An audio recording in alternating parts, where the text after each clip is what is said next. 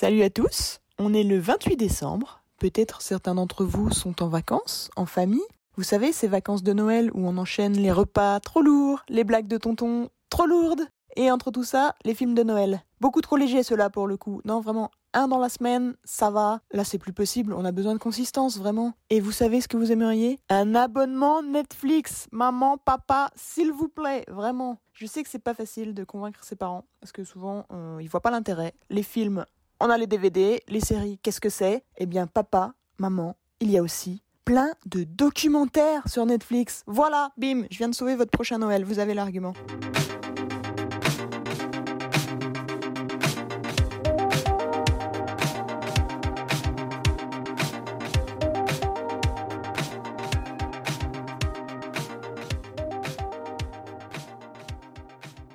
Bienvenue dans Watchlist, ici Warion, et aujourd'hui je vous parle du documentaire Voyeur, un documentaire passionnant réalisé par Miles Kane et Josh Curry, sorti en 2017, qui nous plonge dans l'enquête menée par le journaliste américain Gay Elise sur un propriétaire de motel qui pendant des années observait ses clients depuis le plafond des chambres. Son nom, Gérald Fuss, mais comme il se surnomme lui-même, le Voyeur.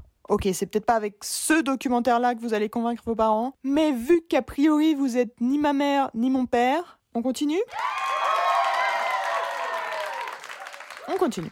En janvier 1980, Gay Ellis, un journaliste new-yorkais connu pour ses enquêtes sur la sexualité des Américains, reçoit une lettre d'une personne disant posséder des informations qui pourraient vous être utiles.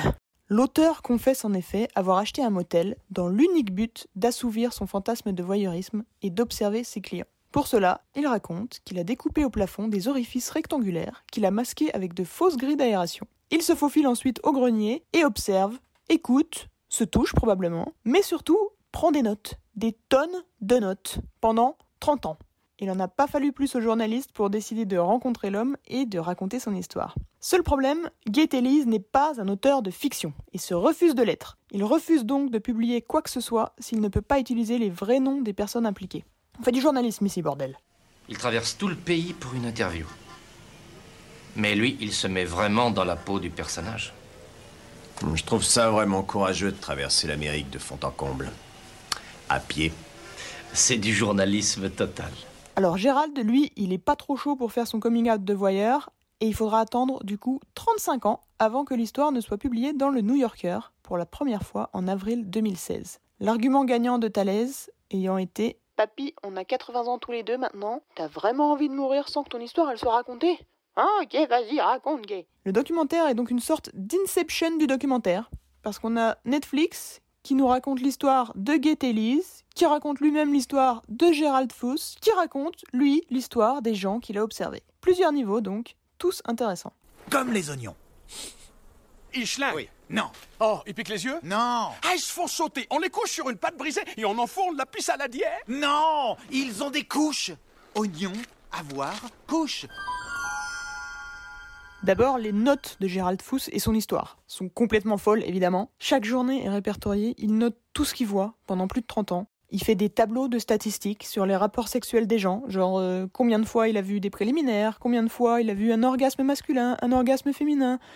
C'est un psychopathe, hein, globalement, mais il se définit comme un chercheur. Pas un pervers, attention, hein, faut faire attention à pas confondre. D'ailleurs, en dehors de sa passion pour mater le cul des gens, il est tout à fait normal ce Gérald. Il avait une femme, tout à fait normale elle aussi, qu'il a d'ailleurs aidé à installer ses petites grilles d'aération dans les chambres.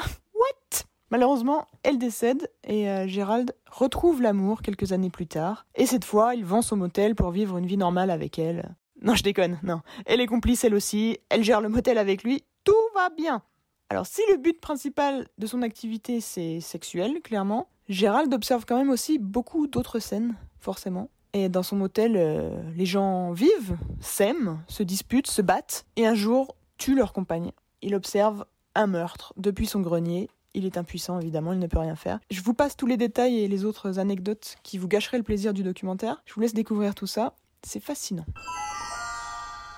Le deuxième niveau de l'inception du documentaire, c'est l'histoire de Elise. Parce qu'au-delà de l'histoire du voyeur, Gérald, le documentaire interroge sur la position du journaliste qui scrute le quotidien à la manière d'un observateur. Le journaliste a a priori rien en commun avec son sujet, Gérald. Il y en a un qui vit en short chaussettes au fin fond du Colorado, quand l'autre habite un appartement chic dans un beau quartier de New York et exige à son partenaire de porter un costume quand ils se rencontrent. Et pourtant, au fil de leur échange, les deux hommes se comprennent et se reconnaissent d'une certaine manière. Le documentaire parle donc un peu de ça, permet de nous interroger sur vraiment quelle est la différence entre Gérald Fuss, qui va être très mal perçu comme un pervers, etc., et mes collègues qui se gavent de télé-réalité dès qu'ils rentrent chez eux, par exemple, ou même moi qui passe une heure sur Instagram à regarder tout ce qui se passe dans la vie des autres.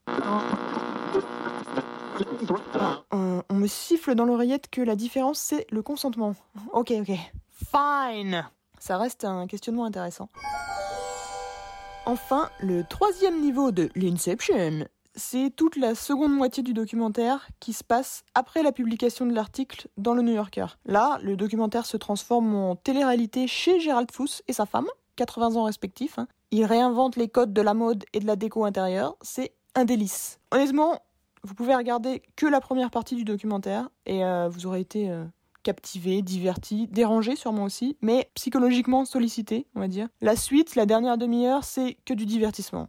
Il y a des moments très drôles si vous êtes sujet au rire moqueur, mais sinon le seul vrai intérêt de, de cette pirouette dans le documentaire, c'est de faire passer Gérald de l'autre côté du miroir, c'est-à-dire lui qui a été voyeur pendant des années, il se retrouve maintenant observé par euh, des millions de personnes globalement, je sais pas s'il est au courant. Mais ça n'a pas grand intérêt, c'est juste assez marrant, mais euh, vous pouvez juste regarder la première heure du documentaire, qui est en fait le résumé de, l'article paru dans le New Yorker, qui est toujours disponible en ligne d'ailleurs. Vous pouvez aller le lire. Ça prend un certain temps. Je me rappelle l'avoir lu à l'époque, en 2016, et ça m'avait pris plusieurs jours. Non pas que non pas que c'est très très long, juste je le lisais pendant mes transports, mais ça m'avait pris au moins genre trois jours de transport, donc trois fois dix minutes peut-être, quelque chose comme ça. C'est vraiment captivant.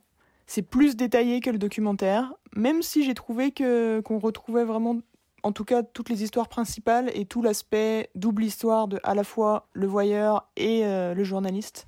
Donc je trouve que Netflix a fait plutôt un bon travail sur cette première heure en tout cas. Pour conclure, je vous recommande donc chaudement de regarder le documentaire Voyeur sur Netflix ou mieux encore de lire l'article paru dans le New Yorker. Vous serez troublé, fasciné, gêné, mais ça vous sortira un petit peu des, des histoires mielleuses de Noël, ça va vous faire du bien.